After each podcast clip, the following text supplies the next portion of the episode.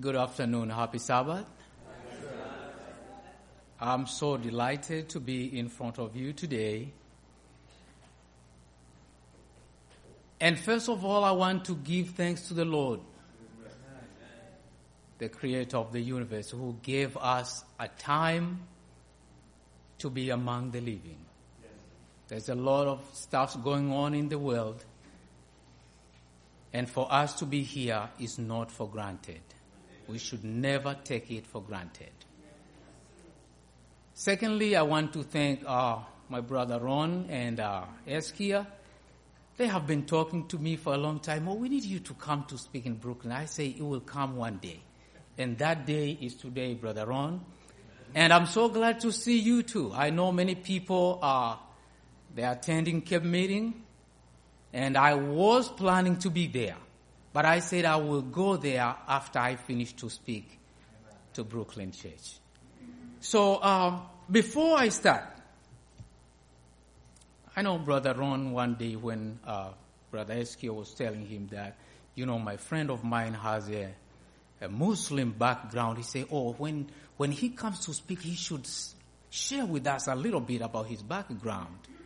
And I said, okay, I'm going to spend a uh, few minutes because I don't want to use that to be a sermon. We still need to go back to the Word of God. Um, me and Brother Eskia, we come from the same mountains. And if one day you pass in Tanzania, in the plain known as Hedaru Same, you will see the mountains which look a little bit like this picture behind here.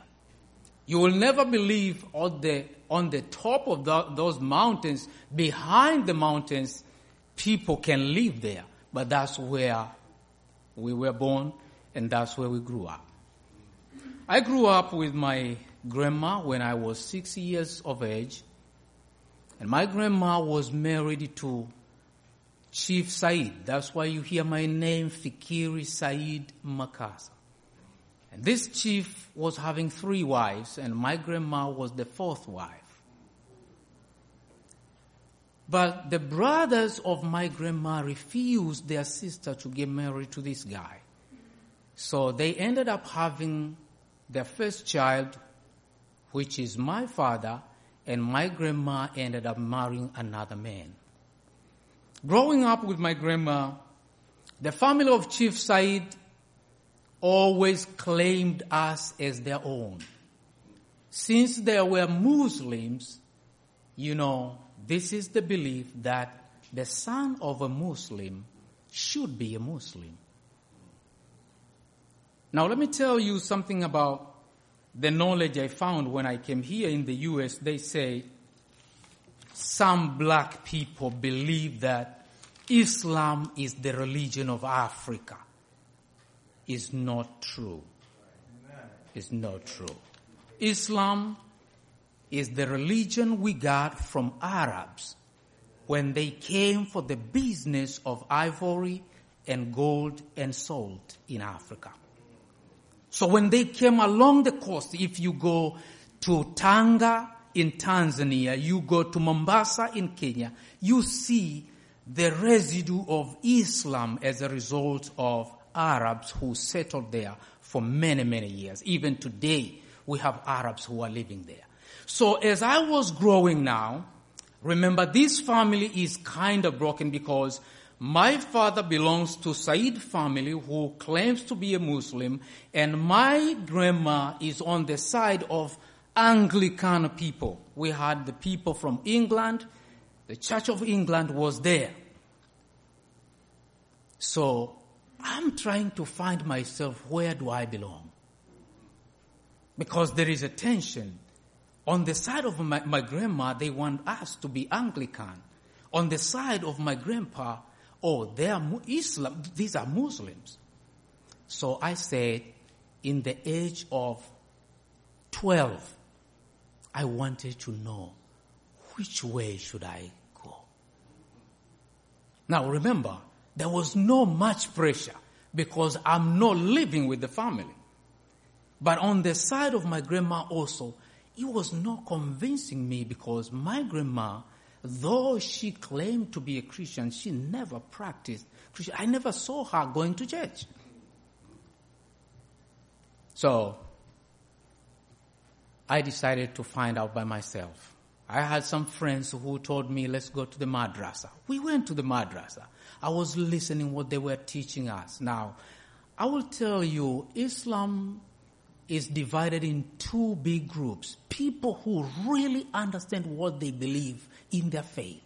And the group which don't know anything, they're just following. And that's I believe the group I was, people who were just following. Even the people who told me in the side of my father's uncles, they tried too much to pressure us that you know you belong here. So I had some questions. Can you tell me what is all about about this religion? Guess what? There was no answers. Now,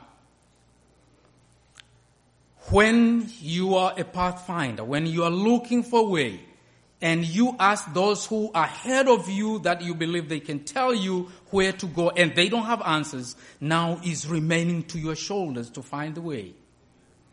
So I came to realize that there were five pillars of Islam. Now I'm telling you today, not because I want you to become a Muslim, but I need you to know how you can help some friends who still believe Islam is the religion of God to know what we know today. So these five pillars, I, I don't want to take this long, but I'm, on, I'm going to share this that they have five pillars. If you are a true Muslim, you have to know those five pillars and to practice. What is the first pillar? They call it Shahada. What is Shahada? It's like a formation of your faith. Every time you get to the house of worship like we're here, we have to recite that particular statement with conviction. You are convinced that what I'm doing is something I know and I'm committed to do this. La ilaha illallahu sharikallahu Muhammad Rasulullah. What does it mean? I believe that there is no God except Allah, and Muhammad is his messenger. And in another translation, it says, He is the last messenger.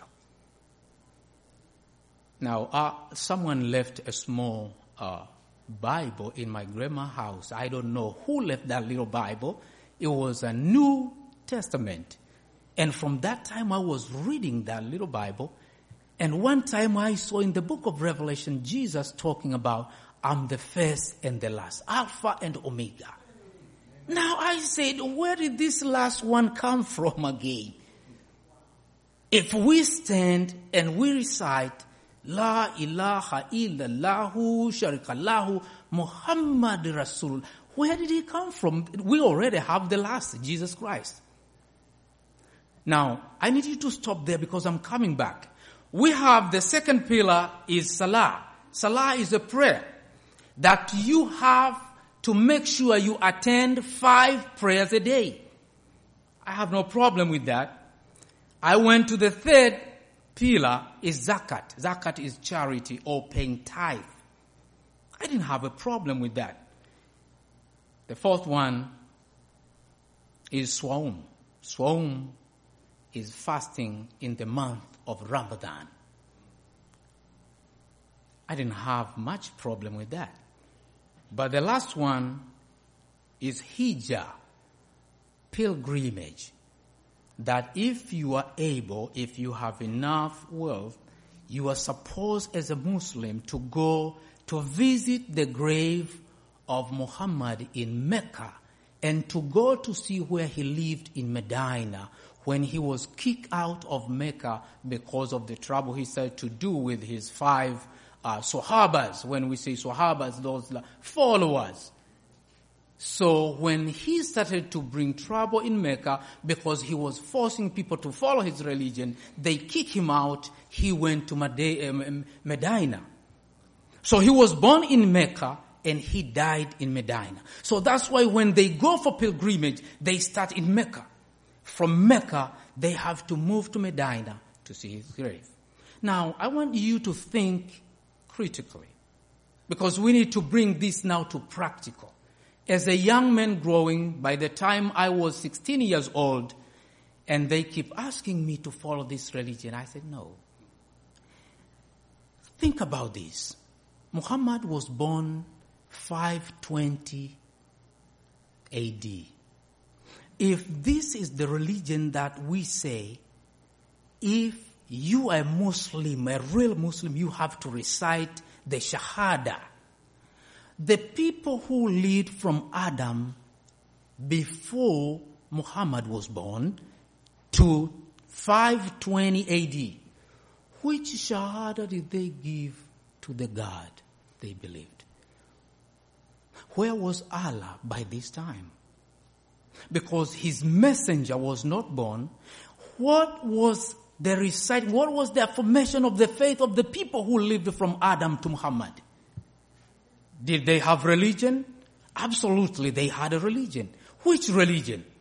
So this destroys all foundation that this is the only religion. Because listen to me, that shahada is not just a shahada. It's also an, is, is like a covenant that nobody should believe in any other God except Allah. And second, when you worship, you have to make sure your face is directed to the east. What is in that direction? They believe there is a huge stone which fell from heaven and that stone was a gift from God, and they adore that stone as God Himself, and they call it a black stone, Hajar Aswad. And there is a quotation in the Quran. It say, be careful when you worship. Make sure your face is directed to Mecca, where the Hajar Aswad resides. Because for really you don't see it. But the Hajar Aswad itself is seeing you. Now tell me, is the rock can see someone? you have a rock somewhere seeing you? All these help me to make a decision. Now, I didn't do that when I was still living with my grandma. After 16 years old, I was in school there. I left and went back to my parents.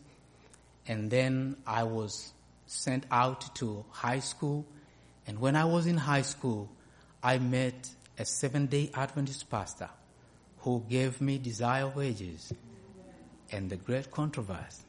And when I finished to read those two books, they sealed the deal of my faith. May the Lord bless all people who are looking for the light so they can find light. I want to stop there. There's a lot of things I could share with you, but today I'm going to stop there. Um, before we go to our sermon today, which is entitled The Sign of a New Heart, let's have a word of prayer. Dear Heavenly Father, we thank you for the love you have revealed to us.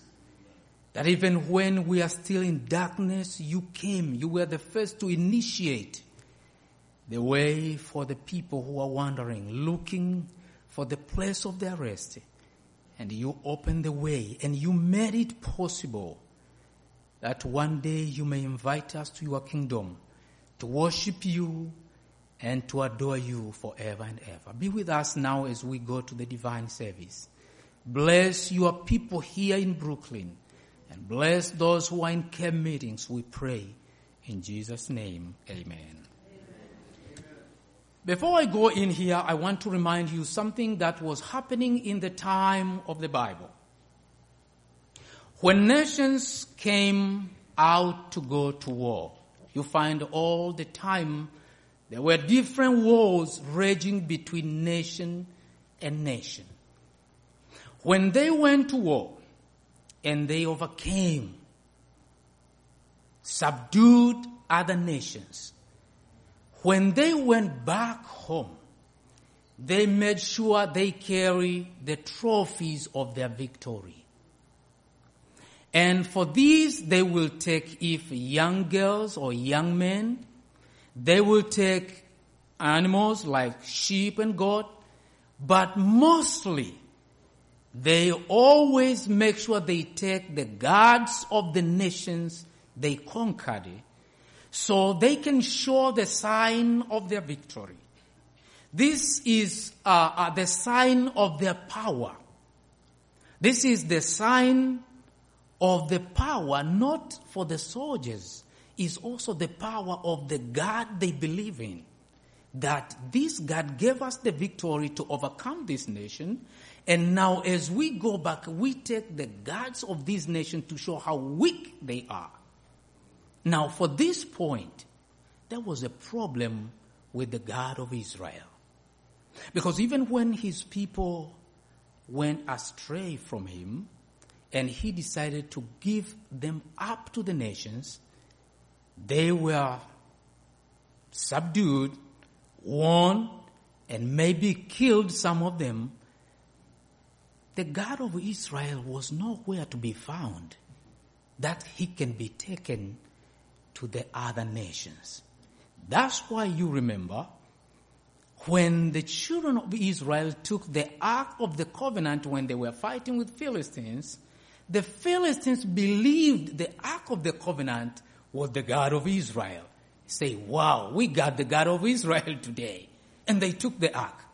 Though they ended up returning that Ark with tears. You remember when Babylon came to Israel, Nebuchadnezzar took the vessels of the house of God. Why? They were looking for God of Israel.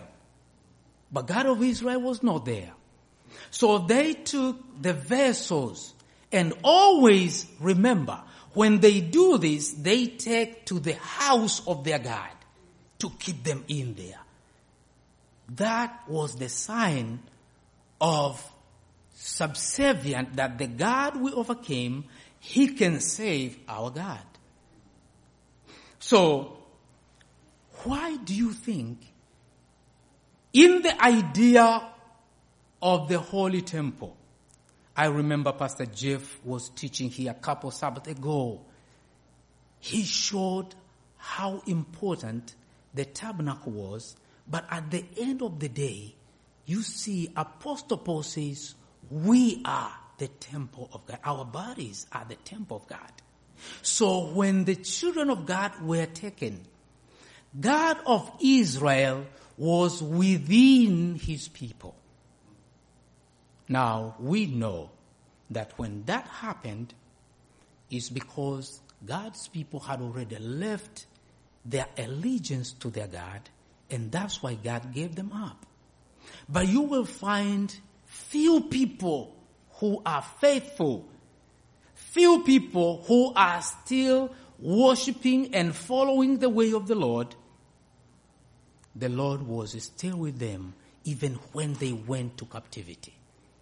Is that true? Yes. You remember uh, prophet Ezekiel. He said when they were sitting on the side of the river, uh, uh river Chebar, he saw the glory of the Lord. Oh, so the God of Israel went with his children in captivity. He was still living within the hearts of the people who were faithful to him, though the rest of Israel were not faithful to him. So the reason why today I'm speaking about the sign of the new heart, if there is a time we need to be in line with God, is the time we are living in today. We need God to be within us. And I'm going to touch this quickly for us to know that it doesn't matter how much trouble that we see going on out there. What we need is to keep ourselves clean that God may dwell within us. That's what matters a lot. He doesn't care how much noise idol worshippers they make out there. God is looking to his people. Do they have clean hearts so I can dwell within them? Amen. That's what he's looking for. So, in the book of Psalms, in the book of Psalms that my friend just read, Psalms 51, 51, verse 10. This was the prayer of King David. This was the prayer of King David. When he said, Create in me a clean heart, O God, and renew a spirit within me. David found the need. There was a sense of need within his heart that I need God to create a new heart, to renew my heart within me. And there was a confirmation of the answer of God from that prayer. For that particular prayer, God answered in the book of Ezekiel. If you are wondering what happened to the prayer of David, God answered in the book of Ezekiel, go with me quickly, Ezekiel 36. The book of Ezekiel 36, there was an answer from God himself. 36, 26. Ezekiel 36, 26. And this is how it reads.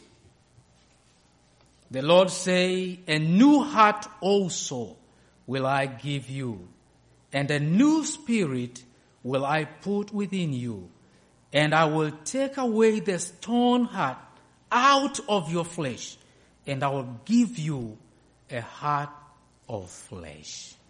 What a promise. David is asking if today we can join hands with David and ask that question or present to the Lord as a request. Create in me, Lord, a clean heart. And renew, make my heart pure. The Lord said, Oh, oh, look here. I will do that. I will do that.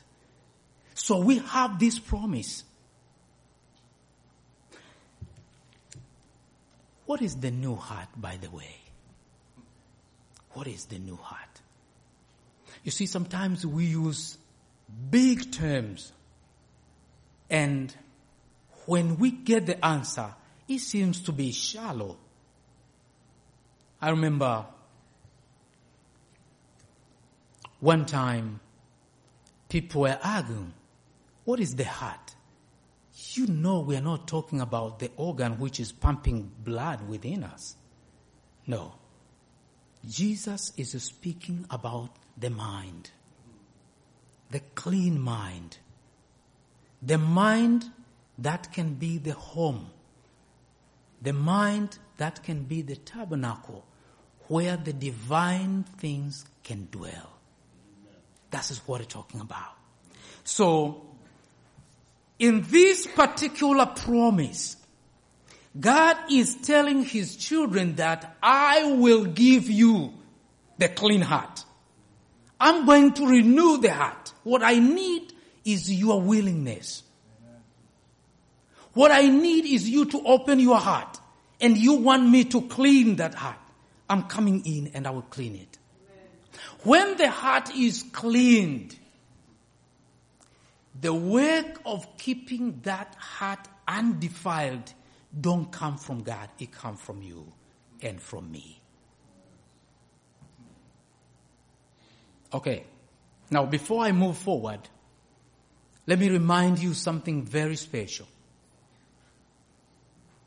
When they finished to build the temple in Jerusalem, when King Solomon was making dedication for that temple, God answered by fire from heaven to show that I approve. I put the mark of approval to what you have done and I'm going to dwell in this place. When Jesus came and he found what the priests were doing in that temple, you and me, we remember he said, your house is left desolate. Why? In the days of Solomon, the Lord said, I'm going, I have chosen Jerusalem. I will keep my name here. When they, when they failed to keep it clean, Jesus stood up and said, your house is left desolate. So I need you to understand today, when we come to Jesus, when a soul is converted, when the soul is open to accept Jesus Christ, Jesus Christ accept the soul and clean it. But this soul should be kept clean every day. It's a lifelong experience. You don't stop anywhere. Day by day, time by time, the tabernacle must be clean for the Holy Spirit to dwell in. So, if God approved the temple in Jerusalem, and after some time, Jesus stood up and he said, I'm done with that building. It can happen to anybody. It can happen to me and it can happen to you. That once before you were clean and somewhere along the way, you go down and Jesus say, I'm done with you. Now I, I, I don't pray that to happen to any one of us. And that's why when I was looking at this stuff, I said, we need to remind ourselves again. Um, the church now is really paying attention to what is going on outside. We don't need to worry about that. We need to worry about our connection with the Redeemer. That's it. That's what we need to worry about. So, there was uh, a group of people who were presumptuous. You know, sometimes you believe you are clean. And this I'm talking to myself too. You believe that you are clean. But some way, somewhere along the way, you do some things that your conscience is telling you this is not okay. But you like doing it. You keep doing it. Nothing happened to you. And you believe because I'm baptized, because I'm going to church, and I'm doing this, and I don't feel it, I don't feel anything wrong with me, is okay. When we get to that point, we forget that sometimes when we stumble, Jesus is still there giving us the second chance. When He gives the second chance, and we go again and again, and then it becomes a habit. Like what happened to Samson. He said, I'm gonna go out and stretch myself again and do the same I did last year or last week, the Bible says he didn't know that the Lord has forsaken him. You see, when we repeat those stuffs, Jesus is shut out. So be careful because most of the time Satan is leading people to think because they have felt a certain rapture of feeling they are okay with God. We can sing, we can pray and we can worship. But if there's something that you know your conscience is telling you, you know, the Holy Spirit is always convincing the soul when we go away from God. And when that happens, is our time to make a U-turn quickly and go back to Jesus. And because of that, those who are cleaned. They should never allow their feelings to go deeper than their actions. Before you can sit down and you say, I'm okay, be careful with the feelings that I'm born again. I'm baptized. Have you seen people who claiming they're born again and in a minute, you find them or you hear them speaking some things that, for really, a born again person should not bring that out of his mouth. I saw that one time when I was working in the hotel. When I get a break, sometimes I'll be reading my Bible or I have a spiritual, uh, uh, uh, spiritual book I'm reading. And this one guy came to me and he said, Oh man, what, what you read? I said, I'm reading my, my Bible. And he said, Oh man, you know, I'm born again too. And I was happy. I shook his hand. I say, Oh, good. Keep it up. At the sunset, he asked me for a ride to go home. He said, Oh, can you give me a ride? I said, Sure. So when I was dropping him home, he asked me, he said, Hey man, do you have some? I really miss it. I said, What? He said, You don't smoke? I said, No. and he was like, Ah, what are you doing? I say, Nothing. I eat and drink. He said, Oh, you drink? I say, I mean water. I drink water. this guy who told me he was born again, he's asking me about. so, that's what I'm talking about. And he believes that he can still smoke and drink and he's born again. And let me tell you, that's the trick of the devil to keep people under his banner until the probation door is closed. That's, right. That's what we need to be very careful. So, before I close, let me say this. When Jesus speaks about the new heart, what is real? What, what is he talking about to his people or to his church? He is speaking about the new heart. What is he talking about? He is talking about life of himself within his people. Now let me, let me, let me, let me do this quickly. When Adam and Eve sinned, first of all, the Bible says, then they, they saw that they were naked and they ran to hide and they collected some fig leaves to cover themselves. But let me tell you what was also missing. It was not just the cloth which was covering them. Ellen G. White, speaking about that verse, he say, she says, there was a robe of light but he don't, she don't stop there. Adam and Eve, they lost the power of the brain to think, to comprehend the divine things. When that light left, it didn't live only with the robe of light. That light was not only a robe. It was also a mental capability of comprehending divine things. That also was gone. There was a knowledge that God put within Adam which was growing day after day. As long as he remained faithful to God, that was gone.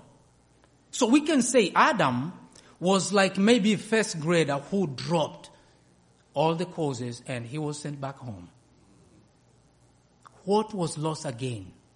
The door of eternity. We know Adam and Eve didn't die that day. But I'm telling you, from that day, Adam and Eve were diminishing in every angle of life. Why? If you go back to the creation, what was the first thing to be created? The Lord said, let it be what? light, and it was light. Sun and moon and stars were created the fourth day. When the sun was created, the light was there. When moon created, the light was already there. And the stars, when came in existence, the light was already there. That light I'm going to take you quickly to the book of John. The book of John, the book of John, chapter 1. The book of John, chapter 1, is talking about Jesus himself, and he say in the beginning, John chapter 1, verse 1, we're coming down quickly to verse um, 4. In the beginning was the Word, and the Word was with God, and the Word was God. The same was in the beginning with God. All things were made by Him, and with uh, without Him was not anything made that was made. In Him, now I'm coming to the point. In Him was life, and the life was the light of man. That's the light. That's the robe of light. That light was life of Adam and Eve. That light was the mental capability to think and comprehend divine things. That was light. And the light, verse 5, shineth in darkness, and the darkness comprehended it not. That was the light. So, when Jesus is talking about clean heart, he is bringing back which was lost. Him to dwell within his people. Me and you. What do we need again? If Jesus is within us, we need nothing. That's why you read the Bible. Every person who overcame the world. You read about Joseph, we were discussing today in the Sabbath school. They say because God was with him. He went to the, uh, uh to be a slave. God was with him. He went to the dungeon. God was with him. So, when God is doing this, is the high gift can ever be given to the children of man. The light. When we come to this point, Jesus is trying to redeem the mind. When our mind is healed, the church is healed, the families are healed, and the world can be healed by a small number of God's people who are the dwellers that within them the Holy Spirit dwells. Amen.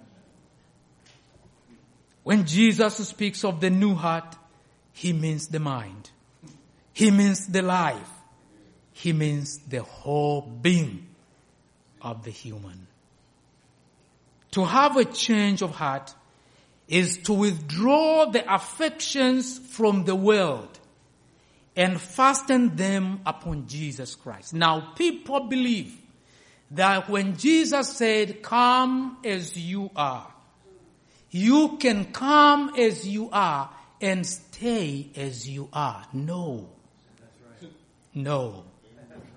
When we come as we are, Jesus expects that from His light, from His life, every day we will be changing to be like Him. To be like Him. That's the point. So we can come as we are from all our nations, from all our tribes, from all our filthiness. Jesus is opening the hands.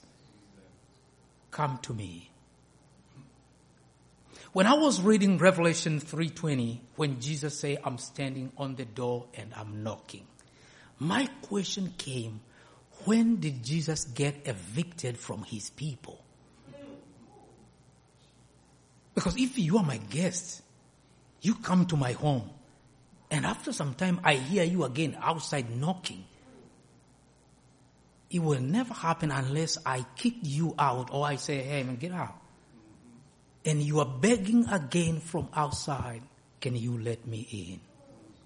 Can you let me in? When Adam and Eve sinned, Jesus was kicked out. Jesus was evicted. All the things happened to the cross. Jesus is knocking again. Can you let me in? Can you let me in? So when we speak about affection, we have to remember that when we are cleaned, the only way we can keep ourselves clean to the, to the cross, to the, to the feet of Jesus is to remove the affection of the world to our life. And then focus our affection, fasten our eyes to Jesus Christ. Amen. To have a new heart is to have a new mind, new purpose, new motives in the book of Philippians, chapter 2, verse 5 to 7. And that will be my last verse. The book of Philippians. Philippians, chapter 2.